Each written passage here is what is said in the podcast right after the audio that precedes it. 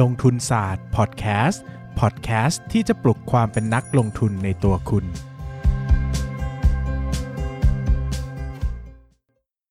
สวัสดีครับ สวัสดีครับ สวัสดีครับ เทสใหม่พูดเล่น สวัสดีครับ ยินดีต้อนรับเข้าสู่รายการลงทุนศาสตร์พอดแคสต์รายการที่ชวนทุกคนพัฒนาความรู้ไปด้วยกัน สวัสดีครับผมเบสครับ สวัสดีครับ ผมปั้นนายปั้นเงินครับ วันนี้เราจะมาคุยกันกับหุ้น TACC ก็เป็นหุ้นที่เราชอบอีกตัวหนึ่งนะครับ เราไม่ได้อัดกันนานมากจนถึงขั้นอาจจะ เพราะว่ามันมีพักเบรกไป เออมีพัก จังหวะอาจจะไม่โบ๊ะบะเหมือนเดิม ไโบ๊ะเหมือนเดิมนะ ก็วันนี้เราพูดถึงหุ้นที่ ACC ครับ ซึ่งเป็นหุ้นอีกตัวหนึ่งที่เรียกว่า ได้รับความนิยมอย่างมากใน ค ช่วน งเวลาหนึ่ง ผมว่ามันคนมันเข้าใจมันเข้าใจง่าย มันเป็นหุ้นที่ มันไม่ซับซ้อน เข้าใจง่ายและเห็นภาพการโต อ่า ที่ค่อนข้างจะแบเบอร์นะ อืม เออแล้วก็ตรงไปตรงมา อ่าน นะครับ มันก็กลายเป็นว่าหุ้นตัวเนี้ยมีเคยได้รับกระแสที่หุ้นแบบวิ่งแบบ PE ขึ้นเคยขึ้นไปเทรดกันสูงมาก สี่สิบกว่าเท่า 40 นะ กว่าเท่า ทั้งๆที่หุ้น ใช่ กลุ่ม ถ้าถ้าเรียกกันง่ายๆว่าว่าเป็นกลุ่มอาหารพวกเนี้ย น่าจะสักสิบเจ็ดสิบแปดเท่าโดยทั่วไปโอ้โหขึ้นไปสูงมาก แล้วก็ความคาดหวังมหาศาลนะครับ แล้วก็ตกลงมา นะครับ ตกลงมา ๆ ตอนนี้เหลื ค อ รับ 20 กว่าเองมั้ง ก็ ครึ่งหนึ่งอ่ะ อืมก็หายไปเยอะนะครับ แต่ต้องเข้าใจว่าช่วงที่เขาพีคๆเนี่ย มันเป็นยุคสมัยของหุ้นเติบโต อ่า นะครับมันก็หุ้นอะไรที่คือได้ชื่อว่าจะโตมันก็โอ้โห รา ระเบิด คา ระเบ้อ PE สี่สิบห้าสิบเท่านี่โอ้โหยุคนั้นน่ะ PE สี่สิบเท่านี่ปก ปกติ ติเออพูดได้เลยปกติอ้าวตัวนี้ เออ สี่สิบเท่าเองเหรออะไรเงี้ยยังดูถูกด้วยซ้ำนะครับ บางตัวแบ ดู บ ถูกนี่ไงอี อี อีถูก อีจริงๆจะพูดคำอื่นแต่น่าจะดราม่าเลยไม่เอาดีกว่าเอาแค่ ครับ อีก็พอนะครับอ่ะ อ่ะ ที่ ACC ทำอะไรนะครับ ที่ ACC เป็นหุ้นประกอบธุรกิจจัดหาผลิตและจำหน่ายเครื่องดื่มนะครับชากาแฟและสินค้าไลฟ์สไตล์นะก็จะแบ่งเป็นสองกลุ่ม ใช่ คือ B2B นะครับ body ครับ to body ไม่ใช่ แหมพูดถึงพูดเหมือนเคยไปคอร์ส เฮ้ยคืออะไรวะ เออ B2B ก็คือ business to business ครับ นะครับเอ่อ B2C ก็คือ body to core body เดี๋ยวเดี๋ยวคนฟังเขาคิดจริง ดูก่อนนะ business to customer, Customer นะครับ ก็คืออันนึงเป็นทำธุรกิจเพื่อส่งมอบให้ธุรกิจ อันนึง อ่า เป็นธุรกิจที่เน้นกับกลุ่มลูกค้าผู้บริโภครายสุดท้ายนะครับ ครับ สัดส่วนรายได้ของเขาเนี่ยนะ ก่อนที่เราจะไปเข้าว่า B2B ทำอะไรบ้าง B2C ทำอะไรบ้างเนี่ยนะครับ เอาตีกลมๆว่า B2B ประมาณ 90% อืม อ่า B2C ประมาณ 10%ดังนั้นความคาดหวังส่วนใหญ่จากบริษัทนี้ มัน นะ จะ ครับ อยู่ที่ B2B มาจาก B2B เป็นหลัก ครับ นะ คนก็จะหวังว่า เฮ้ย มันจะโตไปกับ B2B อืม ซึ่งเราก็บอกได้แบร์เบอร์เลยนะคะว่า B2B ที่เขาพูดถึงส่วนใหญ่ก็คือ7 e เ e ่ เว่นอี e เลเว่น นะครับ ก็เขาทำอะไรบ้างนะครับ B2B นะครับก็เอ่อ Key Strategic Partner ของเขาก็คือ CPO นะครับก็คือ CPO 7 e ครับ เ e ่ e นะครับ ตัวที่เขาเป็น Key Highlight หลักของเขาเลยก็คือเป็นเครื่องดื่มเย็นในโถกดนะครับ เราน่าจะเคยไปเซเว่นกัน น่าจะเคย ไม่ใครไม่เคยอ่ะ อาต่างจังหวัดบางที่ก็หายาก อ๋อแบบ นะ พวก เออ อาจจะไป CJ เฮ้ย อะไรอาง มี งี้ คนฟังพอดแคสต์ของเราจากอเมริกาก็มีนะ อ๋อ เออ เขาไปไหนวอลมาร์ท เขาเปิด VPN ไป เขาไปดูพรหับแล้วเขาก็กลับมา บางแบบพรหับดูพรหับไปด้วยแล้วก็ฟังพอดแคสต์เราไปด้วย เออ พอถามที่เขาดูคลิปไหนอ่ะ เออน่าจะเป็นคลิป เอออ่ะนะครับ ก็เป็น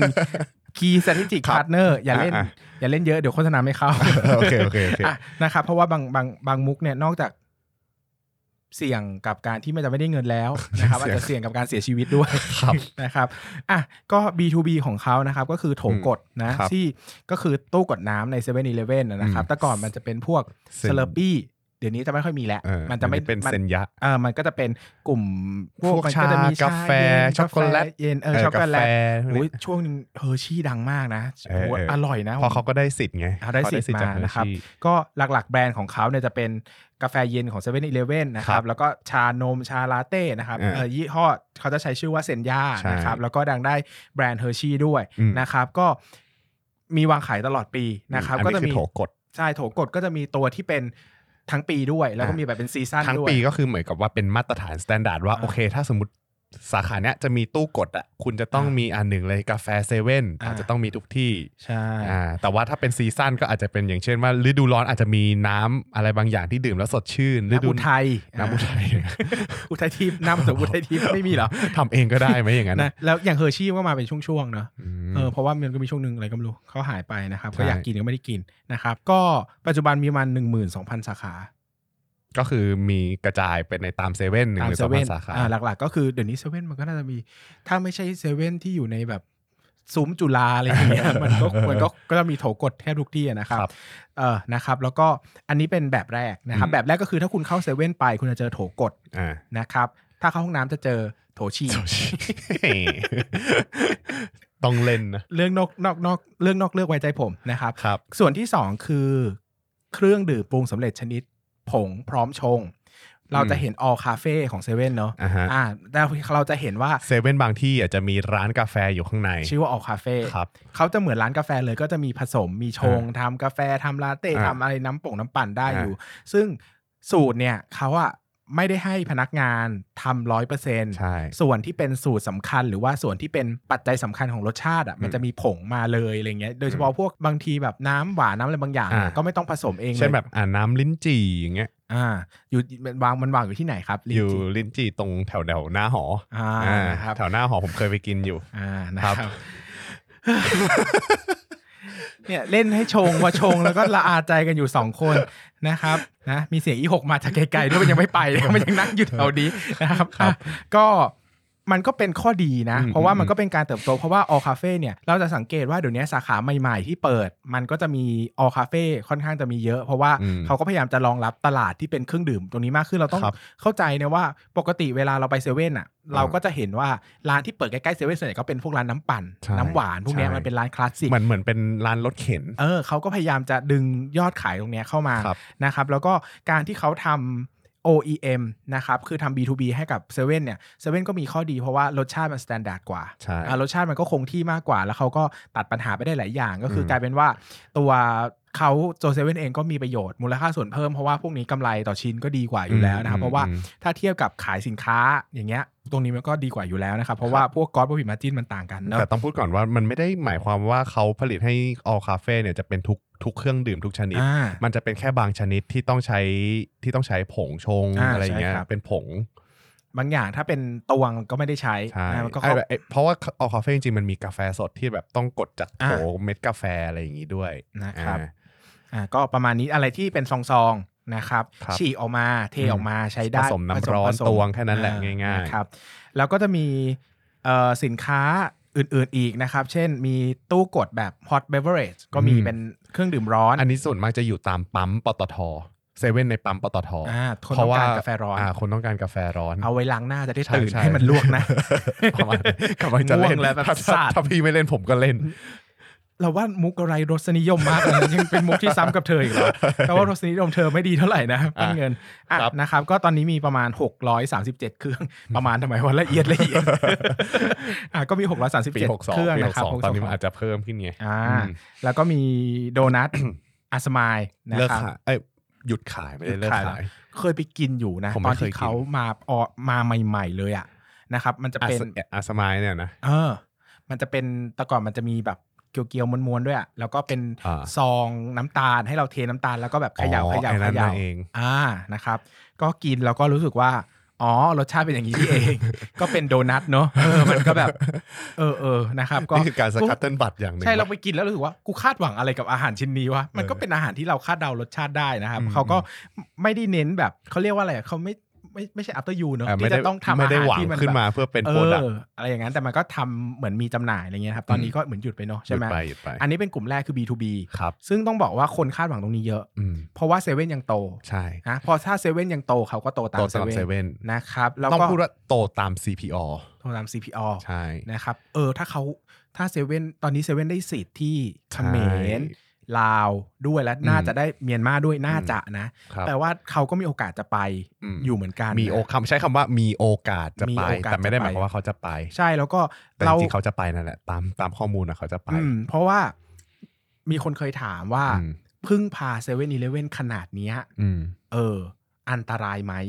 อันตราย อันตรายไหม ใช่อันตราย อันตรายแต่เขาก็บอกว่าเขามีคอนเน็ชันที่ดีมากกับเซเว่นอีเลเว่น ผมเคยถามนักวิเคราะห์ อ่านะวิเคราะห์บอก ว่า ว่า ทำไมทำไมทำไมถึงต้อง ตอบให้ดี เชื่ นะ เพราะกูขี้เกียจไปตัดนะ ไม่อันอันอันนี้อัน อ่ะ นี้จริงๆเขาบอกว่ามันเป็นความสัมพันธ์ระหว่างตัวบุคคล ระหว่างผู้บริหารมาตั้งนานแล้ว ซึ่งไอ้ตรงเนี้ยมันเป็นข้อมูลที่เราไม่สามารถให้น้ำหนักได้ เท่าไหร่สำหรับตัวผมนะ ผมรู้สึกว่าเออมันเป็นมันเป็น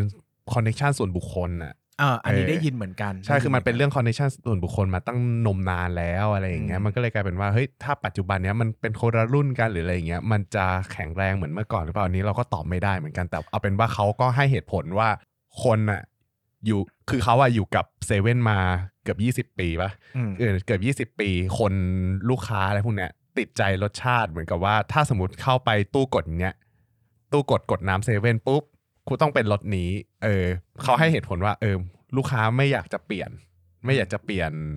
รสชาติก็เลยสามารถอยู่กับเซเว่นได้ยาวๆเซเว่นก็เลยไม่อยากเปลี่ยนเขาให้เหตุผลอย่างนี้ แต่ว่าความจริงในตลาด อันนี้เราไม่รู้เหมือนกันว่าความจริงคือยังไง แต่ว่า อ่ะแต่ถ้าถาม อีก ผ เหตุ ม ผล อัน หนึ่ นี้ งอะ disclaimer ความเห็นส่วนตัวผมว่า รสชาติไม่ใช่ประเด็นสำคัญ ใช่ อ่ะ จริงๆ ผ ผม มก็คิดอย่างนั้น อ่าใช่ไหมเพราะว่าร้านกาแฟบางร้านรสชาติไม่เห็นอร่อยเลยเรายังกินเลยใช่ไหม อืม เพราะว่าเราอยากกินอะนะครับ อืม ผมว่าอ่ะเขาพูดกันตรงๆนะหุ้นเนี้ยพึ่งพาคอนเน็ชันเซเว่นเยอะ ใช่ นะครับแล้วก็มันอาจจะแข็งแรงมากกว่าการมีสัญญาที่เป็นกิจลักษณะก็ได้ใช่ไหม อืม นนี้เราตอบไม่ได้ ซึ่งอันเนี้ยต้องเราต้องพูดว่ารายการนี้เป็นรายการวิเคราะห์หุ้น นิดนึ ดั ง งนั้นถ้าเราไม่พูดประเด็นเนี้ยคุณจะด่าเราว่า ใช่ ไม่แตะได้ยังไง แล้วก็บอกว่าโอเค คุณต้องไปวิมีวิจารณมีวิจารณญาณกับตรงนี้นะ ว่าโอกาสมันเป็นความเสี่ยงยังไงบ้าง ถ้าผมพูดอย่างนี้ว่า ถ้าหุ้นไหนมีความเสี่ยงเยอะสิ่งที่คุณต้องทำคือให้ margin of safety เยอะ ใช่ เพราะว่าอย่างถ้าเราดูอ่ะในอดีตมันเคยมีเหตุการณ์ที่ว่าเขาเคยรับของเบเกอรี่จาก President Bakery ๆอ่า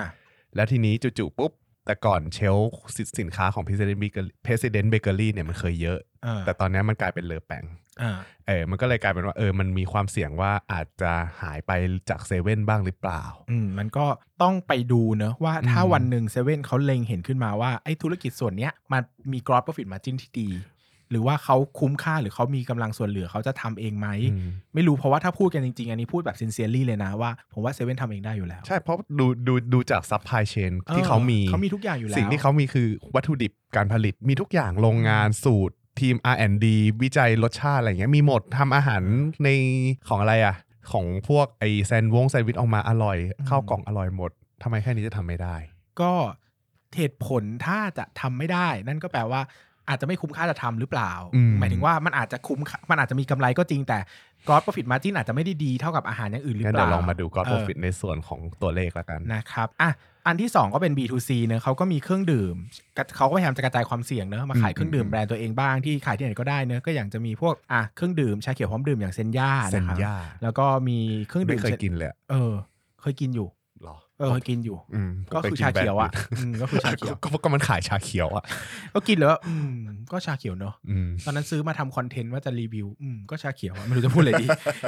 กูจะหวังอะไรกับ หมายถึงว่า เออว่ะ มันก็ มัน คื ก็ อ ชาเขียวเหมือนเหมือนแบรนด์อื่นๆ เออ มันก็คือหมายเออ ใช่ เราก็กินโออิชิ ถ้าสมมติ แล้วก็ ว่า รู้สึก ถ้าสมมติเขาขายชาเขียวแล้วแดกเป็นเอ้ยกินกินเข้าไปเป็นชาอูหลง อ่ะ เอออันเนี้ยอันเนี้ยฉีก อันเนี้ยแปลก หยาบคายมากเลยอ่ะปั้นเธอไม่มีมารยาทผู้ดีเลยอ่ะ ก็เดี๋ยวไปฟังเทปน้องหกเขารู้ อ่ะแล้วก็มีธุรกิจคาแรคเตอร์ด้วยนะครับ เขาก็ได้ใช้ลิขสิทธิ์ของบริษัทแซนเอ็กเนาะน่าจะ ซานริโอ ซาริโอนะก็คือพวก ใช่ใช่ คิตตี้ คิตตี้แบดแบด อ่าพวกเนี้ยที่เขาจะมามีการขายเป็นเขาเรียกว่าอะไรเนี่ยนะ แบบ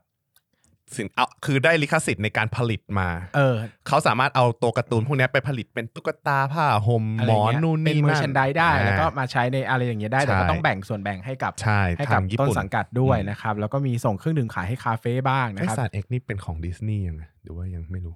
หรือ ไม่รู้ ว่าผม นะ ผมคิดไปเองว่าว่ามันว่าดิสนีย์ซื้อมาเออไม่รู้ถ้าใครรู้ก็ช่วยบอกหน่ เรา อย ว่าไม่ใช่นะ เอออื มตอนนี้ไม่รู้เหมือนกันนะครับ แล้วก็อันนี้เป็นภาพรวมธุรกิจนะครับภาพรวมธุรกิจแล้วก็อ่ะประมาณนี้ แล้วกัน พอละเหนื่อย ไม่คือจริงๆ ธุรกิจมันเล็กไม่ได้มี มันเข้าใจ อะไร ง่ายจนไม่รู้จะพูดอะไรอะ ใช่ แล้วก็มีแบบพวกคือจริงๆอ่ะลูกค้าเขาอ่ะ B2B มันไม่ได้มีแค่เซเว่นอย่างเดียว จริง ๆเขาก็มีขายให้พวกอ่าร้านกาแฟมวลชนนี่ก็ของเซเว่นปะของของเครือ CP มั้งกาแฟมวลชนแล้วก็ น่าจะ พวก ใช่นะ เออแล้วก็พวกอ่า น่าจะ ร้านจังเกิลพวก CP f r e s h m a r t พวกอ่าแบ็คแคนยอนพันไทยของ PTG ก็ส่ง อ่า ให้ พันธุ์ไทยของพีดีจี ใช่ อะไรประมาณนี้นะครับ ก็หลักๆของการเติบโตก็อย่างที่บอกไปแหละ มันก็คงมาจากการเติบโตตามเซเว่นนะ อ่ะ งั้นเรามาดูฝั่ง Financial Highlight กันเลยนะครับ อย่างอย่างที่พี่เบสบอกไปแหละว่า รายได้หลักของ TACC อ่ะจะมาจาก B2B สัดส่วนประมาณ 95%ดังนั้นเนี่ย Key Factor หลักของการเติบโตรายได้ของส่วนนี้เนี่ย ถ้าให้เราอยากจะประมาณกันนะเราก็ต้องไปดูว่าเฮ้ย ปริมาณสินค้าเป็นเท่าไหร่จำนวน จำนวนสาขาของเซเว่นที่จะส่งสินค้าให้เนี่ยมันเติบโตตามไหม หรือว่าจะเป็นสาขาอื่นๆเพราะว่าล่าสุดเซเว่นกำลังอ่าไม่ใช่เซเว่น CPO กำลังคุยเรื่องของ Tesco Lotus อ่า อ่าเพราะว่าถ้าสมมติว่า เออ CPO ได้มาเนี่ยมันก็เป็นอีก เยอะมากเลยนะ โอกาสอีกโอกาสหนึ่งใช้คำว่าโอกาสนะไม่ได้หมายความว่าชัวร์นะ เพราะว่าจริง ๆ แล้วอ่ะในเทสโก้เขาก็มีโ o ตัสคอฟฟี่ของเขาเหมือนกัน ซึ่งผมก็ อ่า ไม่รู้ว่ามันจะเป็นไปได้ไหมว่าเฮ้ยถ้าสมมติว่า CPO เทคไปอย่างเงี้ยมันกลายเป็นเขามีสาขาที่จะทำร้านกาแฟ หรือว่าจะส่งกาแฟให้เพิ่มขึ้นได้แล้วเขาก็อาจจะพาอาจจะพา TACC ไปด้วย อันนี้ก็เป็นยุ้ยเองนะ จิรนันท์มโนแจม นะครับผม เออ อันนี้กูยอมอ่ะกูให้กูให้มุกนี้ผ่านยุยเองเนี่ยกูยอมกูยอม เเ อ่ะค ครับ รับผมอ่ะอันเนี้ยมันเป็น key factor ที่อ่านหนึ่งเลย SKU 2จำนวนสาขาที่จะเอาไปส่งให้นะครับผม ซึ่งการเติบโตในอ่าที่ผมทำล่าสุดมันจะเป็นไตรมาส2ทับ63 นะครับผมหลักๆเนี่ยมันจะมาจากการขยายสาขาของ All Cafe นะครับ แล้วก็มีมีที่เขาเริ่มส่งสินค้าให้คาเฟ่อื่นๆ นอกเหนือจากนอกเหนือจาก All Cafe ในเซเว่นด้วยนะครับ ถ้ากลับไปดูที่รายได้ในปี 2562 เนี่ย เติบโตประมาณ 17.85%จาก 1,289 ล้านบาท เป็น 1,520 ล้านบาท เนี่ย ส่วนใหญ่มันมาจากการพัฒนาสินค้าที่เป็นพวก non coffee ให้กับ all cafe คืออันเนี้ยมันก็เหมือนกับการพัฒนา SKU ให้มันมากขึ้นนะครับ ซึ่งรายได้ B2B เนี่ย เติบโตประมาณ 18.85%คือรายได้รวมอะโตประมาณ 17.85 แต่รายได้ พ จา อก เล่นมุก B2B เนี่ย บอดี้ทูบอดี้ไปแล้วเราก็ไม่อ่าน B2B ได้เหมือนเดิมเลยเลยไม่น่าเล่นเลยอะ ไม่น่า ติด เล่นนะ ติดภาพจำเลยอะ คนคนหื่นนะ ก็เลยต้องเป็นอย่างนี้ คือ อะไรหรอ งงจังเลย จีบหูจีบคออ่ะนะครับ ก็จาก B2B เนี่ยเติบโตประมาณ 18.85%จาก 1,143 ล้านบาท ในปี 61 เนี่ยมาอยู่ที่ 1,358 ล้านบาท ส่วนธุรกิจของ B2C เนี่ยก็เติบโตนะครับ ขยายตัวประมาณ 10 10.4%แต่ว่าธุรกิจ B2C เนี่ยมันยังสัดส่วนเล็ก อืม นะครับ มันก็เลยต่อให้โตเท่าไหร่มันก็ดูเหมือนจะไม่ได้โตมากขนาดนั้น ซึ่งถ้าจะโตไปก็ต้องไปเจอกับเจ้าตลาดอีก ใช่ เพราะโตตอนเล็กๆเนี่ยไม่ค่อยไม่ค่อย ไม่ค่อยยากเท่าไหร่ เออ แต่โตถึงจุดหนึ่งจะเริ่ม คือ อยาก คือเพราะว่ามัน แล้ ฐานเล็กมันเลยโตไง มี แต่มัน คนคุม มันจะโต ตลาด ได้ อยู่ แค่ไหนนั่นแหละ อืม นะครับผมถ้าเออเออถ้าสมมุติว่าไปดูใน Q3 ทับ63เนี่ยรายได้ของเขาอะจะลดลงอ่าจาก 367 ล้านบาทนะครับ เหลือ 345 ล้านบาท คิดเป็นประมาณลบ 6.12 year on year อืม นะครับแล้วก็ทั้งงวด 9 เดือนเนี่ยทำรายได้ทำรายได้จากยอดขายตรงเนี้ยไปได้ประมาณ 994 ล้านบาท ลดลงประมาณ 12อ่าเออประมาณ 12%นะครับสาเหตุก็คือคนไม่เข้าเซเว่นกับเศรษฐกิจซบเซา อ่า ง่ายๆเลย เพราะว่าช่วงที่ผ่านมาโควิดเนาะมันทำให้คนไม่ค่อยออกจากบ้านกัน อันนี้คือเราพูดถึงรวมภาพรวม 9 เดือนนะ อืม นะครับผมอ่ะส่วนกำไรขั้นต้นเนี่ยกำไรขั้นต้นปกติแล้วอ่ะในปี 60ถึง62อ่ะอ่า TACC เขาจะรักษากำไรเนี่ยอันเนี้ยที่พี่อยากรู้ว่ากำไรขั้นต้นธุรกิจนี้เป็นเท่าไหร่ มันดี มัน ไห อยู่ที่ประมาณระดับนะระดับ 30% อืม ถามถามว่าเยอะไหมผม 30% ผมว่าก็เฉยๆ มันไม่ได้ ถ้า ดู เทียบกับธุรกิจ เยะม อาหารก็ไม่ได้ ใช่ สูง มันไม่ได้ าก สูง นะ มากนะครับ แต่มันก็เป็น B2B แหละอืม ใช่ ก็น่าอันนี้ก็อาจจะเป็นเหตุผลนะที่ทำให้เซเว่นไม่ทำเอง อืม เพราะว่าอาจจะไม่คุ้ม อืมอาจจะไม่คุ้มกับหลาย ๆ อย่างนะครับ อืม ส่วนใหญ่ก็เป็นพวกค่าใช้จ่ายในการผลิตอย่างวัตถุดิบอะไรอย่างเงี้ยที่จะขึ้นลง จริง ๆ ไอตัวระดับระดับ God Profit Margin เนี่ยมันจะขึ้นลงตามลักษณะโปรดักที่เขาออกมา เพราะว่ามันมีหลาย SKU ดังนั้นแล้ว God Profit Margin ของแต่ละผลิตภัณฑ์มันก็จะไม่เท่ากัน Product Mix ในแต่ละปีมันก็เลยจะมีผลกับพวกกำไรขั้นต้นตรงนี้ด้วยนะครับผมอย่างช่วงอ่าอ่าปี 61 อย่างเงี้ย God Profit Margin เนี่ยหกหดตัวเหลืออยู่ประมาณ 28.76%เพราะอะไรเพราะมันมีภาษีความหวาน เข้ามาในปีในปีนั้นพอดี ในใจชั้นนั้นมันต่ำไป ใช่ มันก็เลยไม่ใช่อันนั้นมันเพลง า เพลงอะไรวะจำไม่ได้ละ ไม่รู้เหมือ นกัน โอ้โหสายคิดโอเค คือปีนั้นน่ะมันมีภาษีน้ำตาลภาษีความหวานเข้ามาเป็นส่วนประกอบดังนั้นแล้วเนี่ยช่วงปี 6 6 1 หลังจากมีภาษีตรงนี้เข้ามาเนี่ยมันก็เลยทำให้ไอ้ God Profit Margin น่ะหดตัวลงไป ดังนั้นพอมาปี 62อ่ะเขาก็เลยพยายามปรับให้พวกโปรดักที่เขาคิดค้นให้มันมีความหวานน้อยลง ดังนั้นแล้วเราจะเห็นโปรดักที่มันเป็นพวกเกี่ยวกับสุขภาพมากขึ้นออกมาในปี 2562 ซึ่งพอพอเขาปรับมาปุ๊บ มันก็เลยกลับมาอยู่ที่ 30.7% God Profit Margin นะ ในปี 62 มันก็กลับมาอยู่ที่ 30.7%แล้วถ้าเกิดว่าเราดูที่ไตรมาส3ทับ63 เนี่ย ปีเนี้ยช่วง 9 เดือนเนี้ยทำ God Profit Margin ไปได้ 33.33%อืมอัตราส่วนดีขึ้นนะ เออดี กำไร ขึ้น กำไรกำไรสุดอ่ารายได้ลดลง แต่ว่ากำไรกำไรขั้นต้นเนี่ยดีขึ้น เพราะว่าส่วนใหญ่เป็นพวกการที่เขาคุมค่าใช้จ่าย อ่า เออเพราะว่าหลักๆ แล้วการผลิตอ่ะมันจะมีคงที่อยู่แล้วไงดังนั้นเขาก็รู้ตัวว่าเขาต้องคุมค่าใช้จ่ายหลาย ๆ ตัวให้มันน้อยลงอืมโดยเฉพาะค่าใช้จ่ายในการผลิต อ่า นะครับอ่ะแล้วก็ถ้าไปดูที่ SG&A Selling Expense เนี่ยคิดเป็นประมาณ 12%ของยอดขาย เพราะว่าบริษัทเนี่ยมีพันธมิตรทางธุรกิจในส่วนของ B2B อยู่แล้วก็จริง แต่ว่าในส่วนอื่นเขาก็ต้องขยายไปช่องทางอื่นด้วย มันก็เลยต้องมี Selling Expense ตรงนี้ด้วยนะครับ ส่วนใหญ่ก็จะเป็นพวก B2C นั่นแหละ ที่ อืม จะที่จะใช้ค่าใช้จ่ายในการขายเยอะนะครับ แล้วก็อยู่ในถ้าถ้าไปดูที่ช่วง 9 เดือนแรกปี 63 ไอ้ตรงเนี้ยจากเดิมที่มันอยู่เคยอยู่ในระดับ 12%เนี่ยเขาก็มีการควบคุมให้เหลือน้อยลงอยู่ประมาณ 10.9%เทียบกับยอดขายทั้งหมดนะครับ ส่วน general admin เช่นพวกเงินเดือนโบนัสฝ่ายบริหารอะไรอย่างเงี้ยปกติก็อยู่ประมาณ 5%ของยอดขายทั้งหมด พอปี 62 เนี่ยอยู่ที่ 4.75 ก็ลดลงมาหน่อย ส่วน 9 เดือนปี 63 เนี่ยอยู่ที่ 5.5 5.71 เพิ่มขึ้นเพราะว่าส่วนใหญ่เนี่ยมันเป็นค่าใช้จ่ายคงที่ ไอ้พวกค่าใช้จ่ายในการบริหารส่วนใหญ่จะเป็นพวกเงินเดือนอะไรอย่างเงี้ย พอยอดขายลดลงมันก็เลยทำให้ตรงเนี้ยมันขึ้นมา นะครับผม อืม เสร็จปุ๊บพอเราไปดูที่ net profit ปี 62 อยู่ที่ 159 ล้านบาท เติบโตขึ้นจากปี 2561 นะครับ 123เปอร์เซ็นต์เพราะอะไร เพราะว่าเพราะว่าปี 61 มันโดนเรื่องภาษีความหวานไปเยอะ ในใจฉันนั้นมันต่ำไป ใช่ภาษีความหวานในใจฉันมันต่ำไปนะครับ แล้วก็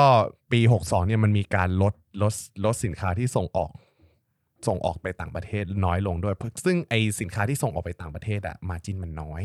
อืม ดังนั้นแล้วเขาก็รู้สึกว่าเอ้ยทำไปอาจจะไม่คุ้มก็เลยไม่ไม่ส่งออกตัวนี้มันก็เลยดึงมาจิ้นขึ้นมาได้ อืม นะครับผมอ่า net profit margin ของปี 62อ่ะอยู่ที่ 10.41%ส่วนปี 61เนี่ยอยู่ที่ 5.5% อ่า ก็โตก็สมควรที่จะโต 100%นะครับอืมส่วน 9 เดือนปีเนี้ย9เดือนปี 63เนี่ยทำกำไรได้ 137 ล้านบาท เติบโต 19 หรือว่า 20%นะครับผม จาก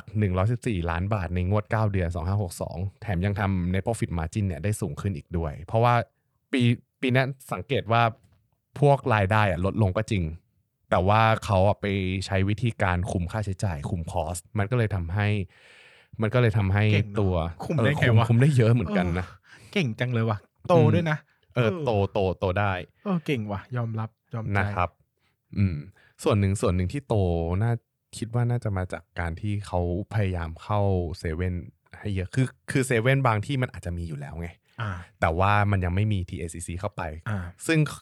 ถ้าเซเว่นไม่ได้เปิดสาขาเพิ่มอะแต่ว่า TACC มันมี อืม สาขาให้ไปตามได้อะ TACC อืม ก็สามารถขยายตามได้เหมือนเดิม เพราะว่าตอนนี้มันยังไม่ได้ไปครบทุกเซเว่นไงนะครับ โอเค เรามาดูที่ฝั่งสถานะการเงินกันบ้าง สินทรัพย์หลักๆเนี่ยจะของ TACC จะเป็นเงินสดกับเงินลงทุน รวมกันแล้วก็ประมาณ 500 ล้านบาท 500 ล้านบาทนี่ก็เกินครึ่งหนึ่งของสินทรัพย์ทั้งหมดแล้ว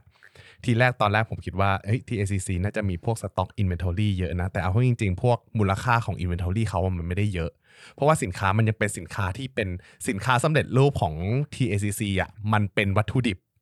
อืม ให้กับเซเว่นอีกทีหนึ่งมันเลยกลายเป็นว่า อืม ไอ้มูลค่าตรงเนี้ยมันไม่ได้สูงมากนะครับ แล้วอีกอย่างหนึ่งมันเก็บได้ไม่นานด้วย อืม ไอ้พวกไอ้พวกสินค้า inventory ตัวเนี้ยมันเก็บได้ไม่นานดังนั้น มูลค่าตรงที่เขาสต็อกไว้เนี่ยมันก็เลยไม่ได้เยอะ อืม นะครับผม ถ้าสมมติไปดูเซลล์พีเรียดเนี่ยมันอยู่ประมาณ 15-17 วัน ก็เลยเข้าใจเลยว่า อ๋อเออ มันคงต้องรีบรีบขายแหละ อืม แล้วก็อีกอย่างหนึ่งมันไม่ได้มันผลิตออกมา มันมีมันมีจำนวนที่เขาค่อนข้างแน่นอนว่าเฮ้ยเขาต้องการเท่าไหร่เขาไม่สามารถผลิตออกมาเยอะๆแล้วรอดีมานจากลูกค้าหรือรอดีมานจากตลาดได้อีกทีหนึ่ง อืม คือมันจะลักษณะมันจะคนลาแบบกับพวก B2C ที่ผลิตออกมาก่อน อะไรอย่างนี้ อืม นะครับ ส่วนหนี้สินเนี่ยส่วนใหญ่จะเป็นเจ้าหนี้เจ้าหนี้การค้าเลย มูลค่า 228 ล้านบาท นอกนั้นก็เป็นพวกหนี้สินเล็กๆ น้อยๆ เป็นพวก operating operating debt อะไรพวกเนี้ยครับ อืม อ่าอย่างเช่นพวกแบบอ่าค่าพวกเงินรับล่วงหน้า พวกค่าภาษีค้างจ่าย สัญญาเช่าการเงิน สำรองผลประโยชน์ระยะยาว คิดดีอีเลโชออกมาเนี่ยประมาณ 0.45 เท่าหนี่สินน้อยมาก โ ม น้อยมากนะ ใช่ก็ยังดูดูดูเหมือนจะเติบโตได้อีกเยอะ แต่คำว่าดูเติบโตได้อีกเยอะเนี่ยมันไม่ได้หมายความว่าเฮ้ยมันจะกลายเป็นหุ้นเติบโตนะ เพราะทั้งนี้ทั้งนั้นเนี่ยที่ ACC อ่ะเขาอาจจะดูดูสตั๊กเกิลอยู่นิดนึงตรงที่เขาต้องเติบโตตามเซเว่น อืม อืมก็เลย ที่สำ ไม่ คัญ รู้ มา ว่าก เลยนะ เพราะว่า ใช่ B2B นี่เขาเพิ่งพาเซเว่นแบบ โอ้ย เดาว่าเกือบ ทั้งหมด 100%นะ เออเกิดเรื่องของเขานะนะมันก็เป็นความเสี่ยงก็เรียกได้ว่าเป็น ต่อให้ เป็นเหรีย ค ญ วาม สองด้าน เออ คือต่ออ ม ต่อให้ว่าแบบเขาความสามารถด้านการเงินการ leverage เงินของเขาเนี่ยมันจะสามารถเติบโตได้อีก แต่ว่าพอดูดีๆ แล้วอะโอกาสของเขาที่โอกาสทางธุรกิจที่มาจากโมเดลของเขาเนี่ยมันกลายเป็นว่ามันไปติดอยู่กับเซเว่นซะส่วนใหญ่ มันผูกกับเซเว่น เออ มันก็เลยทำให้เขาเนี่ยไม่ได้สามารถเติบโตได้ตามที่คิด เพราะว่าถ้าออกไปข้างนอกเอง มันก็จะกลายเป็นความเสี่ยงที่เขาต้องแบกรับเองอีก อืม อืมก็ไม่รู้ว่าอยู่อย่างเงี้ยมันเซฟกว่าปลอดภัยกว่าหรือเปล่ากินกำไรไปเรื่อยๆ อืม เอออยู่แบบพอเพียง อืม ครับ ไม่เล่น ด้วย อ่ะ โอเค กระแสเงินสดแพทเทิร์นเป็นบวกลบๆนะครับ บวกตัวแรกบวกตัวแรกเนี่ยกำไรก็เป็นเงินสดแหละเอ้ยกำไรเออเป็นเงินสดพอเป็นบวกนะครับ มีค่าส่วนใหญ่จะมีค่าตัดจำหน่ายลิขสิทธิ์ที่มาจากไอ้พวกซานเอ็กแต่ก็ไม่ได้เยอะมากนะครับ ปีหนึ่งเนี่ยตัดจำหน่ายประมาณ 15 ล้านบาทประมาณนี้นะครับ อืม แล้วก็ตัวลบตัวที่สองเนี่ยลงทุนใช้ไปกับเงินลงทุนชั่วคราว ซื้อเงินลงทุนชั่วคราว แล้วก็ลบตัวที่สามเงินเงินสดที่ใช้เพื่อการลงอ่าใช้เพื่อการจัดหาเงินเนี่ยจ่ายปันผล 114 ล้านบาทต่อปี เป็นธุรกิจที่ไม่น่าจะลงทุนในสินทรัพย์ถาวรเยอะเนอะ ไม่มีแทบ เพราะ จะ ว่า ไม่มี การเติบโตมัน แ ค่อยเป็นค่อยไปอ่ะ โรงงานหน่ย อืม อืม มันก็แบบ ถ้ามันไม่ผ่านจุดคุ้มทุนมันมันไม่ได้ผ่านจุดเต็ม capacity จริงๆ คงไม่ได้ขยายโรงงานกันง่ายๆอ่ะเพราะว่ามันเติบโตไปกับเซเว่น อีกอย่างอ๋อถ้าพูดถึงเรื่องการผลิตเขาน่าจะใช้ข้างนอก เอาซอสเหรอ เอาซอสด้วย ส่วนหนึ่งใช้คำว่าส่วนหนึ่งนะ คือต่อให้เขาจะเต็ม capacity แต่เขาก็ไม่ได้คิดจะขยายอยู่แล้ว เขาก็จะมี 3 4 เจ้ามั้งที่ช่วยเขาผลิต อืม อืม ประมาณนี้ อืม มันก็เลยทำให้ว่าแบบ เออ ถ้าจะโตก็ฝากคนอื่นผลิตต่อก็ได้ มันเลยกลายเป็นธุรกิจที่มี question เยอะนะ อันนี้ อืม ก็พูดกันแบบ sincerely อ่ะเราคุยกันเหมือนเพื่อนคุยกันเนอะว่า ด้วยความที่เขาก็ไม่ได้ถือ know how อะไรที่มันแบบแปลกพิสดารห คือรสชาติของอาหารในเซเว่นนะเครื่องดื่มในเซเว่นผมคิดว่ามันเป็นรสชาติความอร่อยในแบบแมส เออแบบแมส ซึ่งใครจะขโมยสูตรไป มันก็แล้วไง มันก็ไม่ได้มีเอกลักษณ์ส่วนตัวมาตั้งแต่แรกอะ คือใช่มันแบบว่าหมายถึงว่ามันอาจจะมีเอกลักษณ์ แต่แมสอาจจะไม่ได้ให้ความสำคัญกับเอกลักษณ์นั้นขนาดนั้น เออ หมายถึงว่าถ้ามีการเปลี่ยนแปลงแบรนด์เนี่ยแมสอาจจะไม่รู้ก็ได้ อืม ดังนั้นด้วยความที่เราต้องถามว่าเขามี barrier of entry อะไรเนาะ อืม อันนี้ก็คือข้อสำคัญ ซึ่งแน่นอนว่าเราไม่ได้เบรมหุ้นนะครับ ครับ เราก็พยายามจะพูดให้มันดูเป็นกลางที่สุด แต่ อืม ก็ต้องให้ข้อมูลไว้แหละเผื่อคนฟังแล้ว ผมพยายามจะชี้จุดชี้ประเด็นไอเดีย ซึ่งไอ้ประเด็นเนี้ยคงไม่มีใครมานั่งพูดกันในห้าสิบคิดหนึ่งให้คุณฟังเนอะ มันก็น่าจะเป็นประเด็นที่อ่ะถ้าใครเป็นมือใหม่ก็อาจจะยังไม่ได้คิดประเด็นตรงนี้มาก แต่ผมคิดว่ามือกลางๆ หรือว่าใหม่ค่อนเป็นกลางก็น่าจะคิดออกแล้วแหละว่า มันมีปัญหาเรื่องการพึ่งพาเอ่อลูกค้ารายใหญ่อยู่ ใช่ นะครับ ซึ่งไม่ได้บอกว่าไม่ซื้อ สมมติว่าคุณชอบจริง ๆ นะผม เออ ชอบมาก ผมมีทางเลือกให้ 2 อย่าง 1 คือมี margin of safety เยอะ ครับ ๆ2กระจายความเสี่ยงซื้อหลายๆตัว อย่าไป อืม ถือ all in อย่างเงี้ยเสี่ยงเกิน อืม นะครับ ความจริง all in ตัวไหนก็เสี่ยงทั้งนั้นแหละ ขนาด ครับ AOT ปีนี้ดูดิกำไรลดมา 80-90%อ่ะ อืม โอ้โหแบบ เออ มันก็ยากเหมือนกันเนอะ ผู้ฟังบอก โอเค กระจายความเสี่ยงงั้นเราซื้อที่ ACC กับ CPO เลย งั้นซื้อ CPO ไปตัวเดียวนะครับ ถ้าเอางั้นนะนะเพื่อความง่ายนะครับ ก็สำหรับวันนี้ก็ประมาณนี้นะครับ เนื้อหาน่าจะความจริงมันเป็นธุรกิจที่ง่ายแล้วก็ ง่าย เบสิกนะครับ ครับ แล้วก็ค่อนข้างที่จะมีคีย์ไอเดียอยู่ไม่กี่อย่างที่อยากจะฝากเป็นเทคโฮมไปนะครับ ซึ่งก็คงจะพูดไปค่อนข้างจะชัดเจนอยู่แล้วนะครับ ยังไงวันนี้ก็หวังว่าทุกคนจะได้อะไรกลับไปป้านมีอะไรฝากเพิ่มเติมไหมกับหุ้นตัวนี้ ่าจริงๆมันมันมันก็มีอยู่เรื่องเดียวอะจริงๆตัวเนี้ยมันมีเสน่ห์ของมันก็คือเรื่องเดียว